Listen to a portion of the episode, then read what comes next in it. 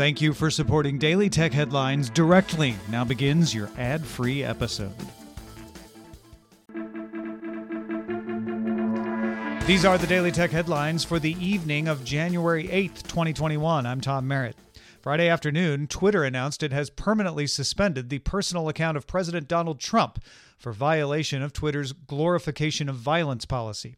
Twitter cited two tweets, one that said, quote, American patriots will not be disrespected or treated unfairly in any way, shape, or form, and another that said the president would not be going to the inauguration on January 20th. Twitter said the posts were viewed in the context of how they were, quote, being received and interpreted on and off Twitter. None of the tweets from the account are accessible on Twitter now. Twitter says it has also restricted the president from creating new posts on the official U.S. president account at POTUS. BuzzFeed reports that Apple warned social network Parler Friday that it, quote, is not effectively moderating and removing content that encourages illegal activity and poses a serious risk of the health and safety of users in direct violation of Parler's own terms of service. Parler chief executive John Matz said in a Parler post that Apple does not hold Twitter and Facebook to the same standard.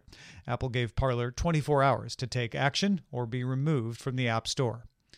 Google says it was aware of posts in Parler that seek, quote, to incite ongoing violence in the U.S., and that, quote, to distribute an app through Google Play, we do require that apps implement robust moderation for egregious content.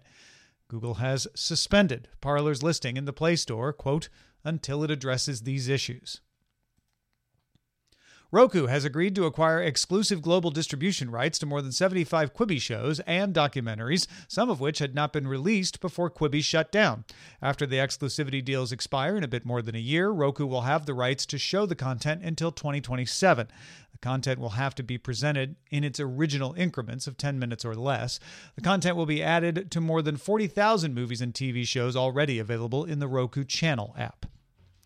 Hyundai is talking to Apple about cars. A Hyundai representative told CNBC, quote, "We understand that Apple is in discussion with a variety of global automakers including Hyundai Motors. As the discussion is at its early stage, nothing has been decided." Korean Economic Daily said Apple suggested the arrangement and Hyundai was reviewing the terms that involved EV production and battery development. Hyundai has its own battery EV platform called eGMP going into production later this year. Reuters sources say Apple would like to produce a passenger vehicle by 2024. Bloomberg's Mark Gurman reports an autonomous EV from Apple is five to seven years away, and Ming Chi Kuo has said he would not be surprised if it takes until 2028. A shortage of semiconductors is affecting automakers. Volkswagen said last month it needed to adjust first quarter manufacturing plans around the globe because of the shortage. Now, Honda says it must cut domestic output by about 4,000 cars this month at a factory in Japan. Nissan is adjusting production numbers for its Note hatchback model, and Ford has moved up previously planned downtime at a Kentucky plant for its sport utility vehicle factory due to the chip shortage. Finally, SolarWinds has engaged the Krebs Stamos Security Consulting Group to help deal with the attack. The firm was formed by Alex Stamos, former chief security officer at Yahoo, and Facebook and Chris Krebs, former directory, uh, director of the U.S. Cybersecurity and Infrastructure Security Agency. Krebs was fired last month by the president after finding no evidence of tampering with voting systems in the 2020 election. For more discussion of the tech news of the day, subscribe to dailytechnewsshow.com and remember to rate and review Daily Tech Headlines wherever you get your podcast. Thanks for listening. We'll talk to you next time.